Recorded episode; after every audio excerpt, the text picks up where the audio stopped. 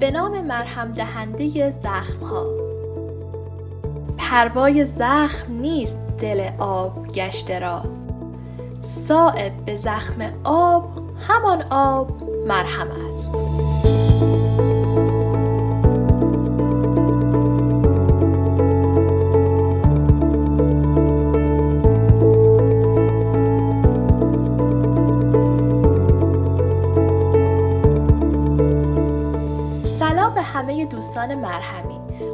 امیدوارم از هر جایی که صدای ما رو میشنوید حال دلتون خوب باشه. در این اپیزود از پادکست می‌خوایم در ارتباط با زخمهای مزمن صحبت کنیم. پس همراه ما باشید تا مرهمی بر زخمهای کهنه شما باشیم.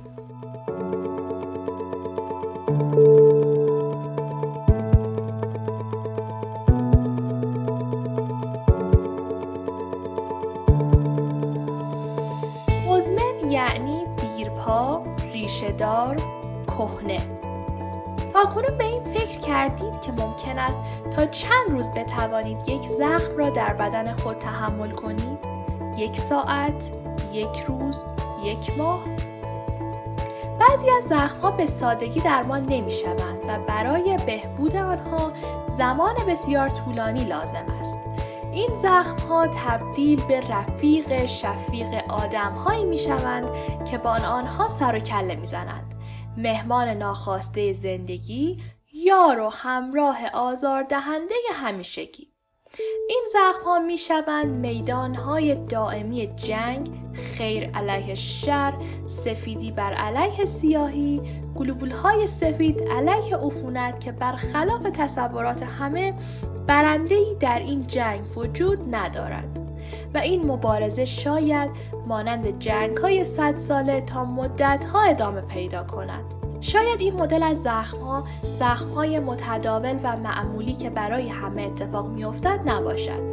اما با دانستن اطلاعات مفید و مراقبت های درست می توانیم از بروز آن برای خود و عزیزان ما جلوگیری کنیم. زخم مزمن یعنی زخمی که طی فازهای بهبود و ترمیم زخم شکست خورده و بهبودی آن پیشرفت قابل ملاحظه‌ای در طی یک ماه نداشته است. اگر در طی جنگ سیستم دفاعی با زخم بدن پرچم سفید بالا ببرد و قبول شکست کند و زخم در طی سه ماه بهبود نیابد زخم مزمن نامیده می شود. این زخم ها نمی توانند بهبودی پیدا کنند یا به آرامی درمان شده و یا در زمان بسیار طولانی مداوا می شوند. ایسکمی، هیپوکسی یا عفونت همان تسلیم شدن سیستم دفاعی بدن علیه زخم است که از ویژگی های اصلی زخم مزمن به شمار می آید.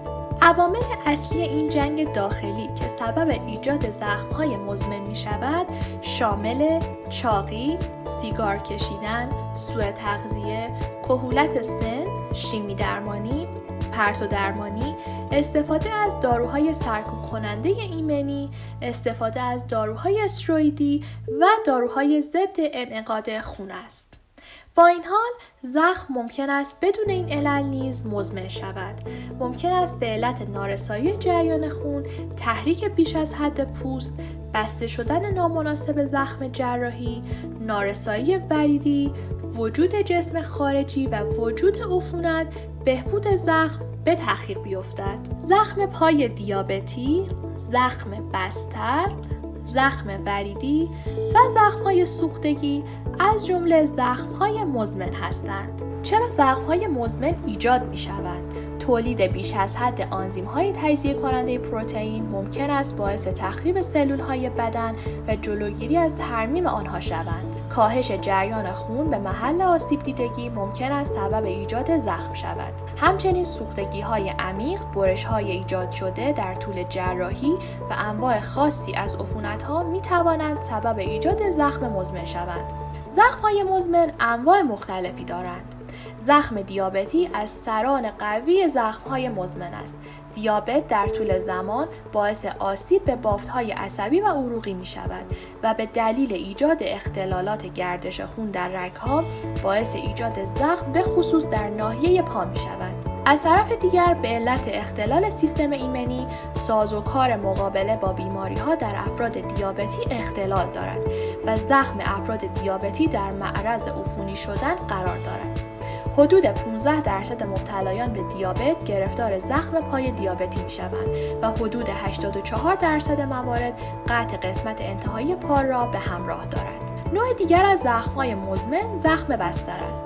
زخم آشنای دوران قرنطینه در زمان کرونا زخم بستر به علت فشار طولانی مدت و تمرکز آن در یک یا چند نقطه بر روی پوست و بافت اطراف آن ایجاد می شود و معمولا در اثر نوعی استکاک یا برش در پوست تشدید پیدا کرده و نمایان می شود. احتمال بروز زخم بستر در سالمندان، بیماران بخش مراقبت های ویژه و افراد معلولی که به مدت طولانی روی صندلی چرخدار قرار دارند به شدت افزایش می‌یابد.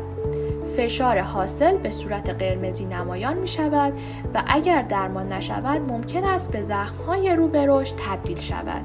زخم واریز هم یک نوع زخم مزمن می باشد. اگر مشکلی در گردش خون رگهای پا ایجاد شود، زخم واریز یا زخم وریدی پا ممکن است به وجود آید.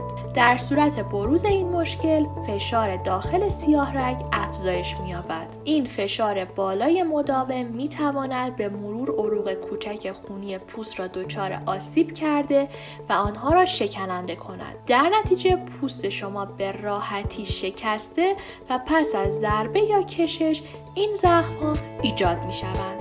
از دیگر موارد ایجاد کننده زخم مزمن می توان به زخم جراحی اشاره کرد. بریدگی که در طی جراحی بر روی پوست ایجاد می شود. اندازه زخم جراحی بسته به محل و نوع عمل جراحی متفاوت است. معمولا بعد از اتمام عمل جراحی جراح لبه های بریده شده را به هم می رساند و آنها را با بقیه فیکس می کند. اما در بعضی موارد محل جراحی برای درمان باید باز بمانند. بیشتر زخمهای جراحی بدون ایجاد مشکل بهبود می‌یابند اما ممکن است که دچار عفونت بعد از عمل شوند. خطر ابتلا به عفونت بعد از جراحی بین یک تا سه درصد است. عوامل خطر برای ایجاد عفونت زخم جراحی شامل داشتن بیماری های زمینه ای مانند دیابت، سیگار کشیدن، کهولت سن و اضافه وزن می باشد. علاوه بر اینها خطر ابتلا به عفونت برای جراحی های طولانی هم بالا است. از علل دیگر عفونت زخم های جراحی استریل نبودن محیط اتاق عمل و همچنین تجهیزات مورد استفاده است. گردش خون ضعیف نیز ممکن است باعث ایجاد زخم های مزمن عروقی شود. هنگامی که جریان خون کاهش مییابد پوست و بافت در مناطق آسیب دیده از اکسیژن و مواد مغذی محروم می شوند این مناطق ملتهب می شوند و زخم باز را تشکیل می دهند. اگرچه این زخم ها می توانند در هر جای بدن ایجاد شوند اما زخم های عروقی بیشتر در اندام تحتانی و پا مشاهده می شود و اما داستان زخم های مزمن سر درازی دارد. در قسمت بعدی پادکست های مرهم به راه های مقابله با زخم های مزمن می پردازیم امیدواریم که هیچ وقت با هیچ زخمی از هیچ نوع مواجه نشوید و همیشه سالم و سلامت باشید و حال دلتان خوب باشد.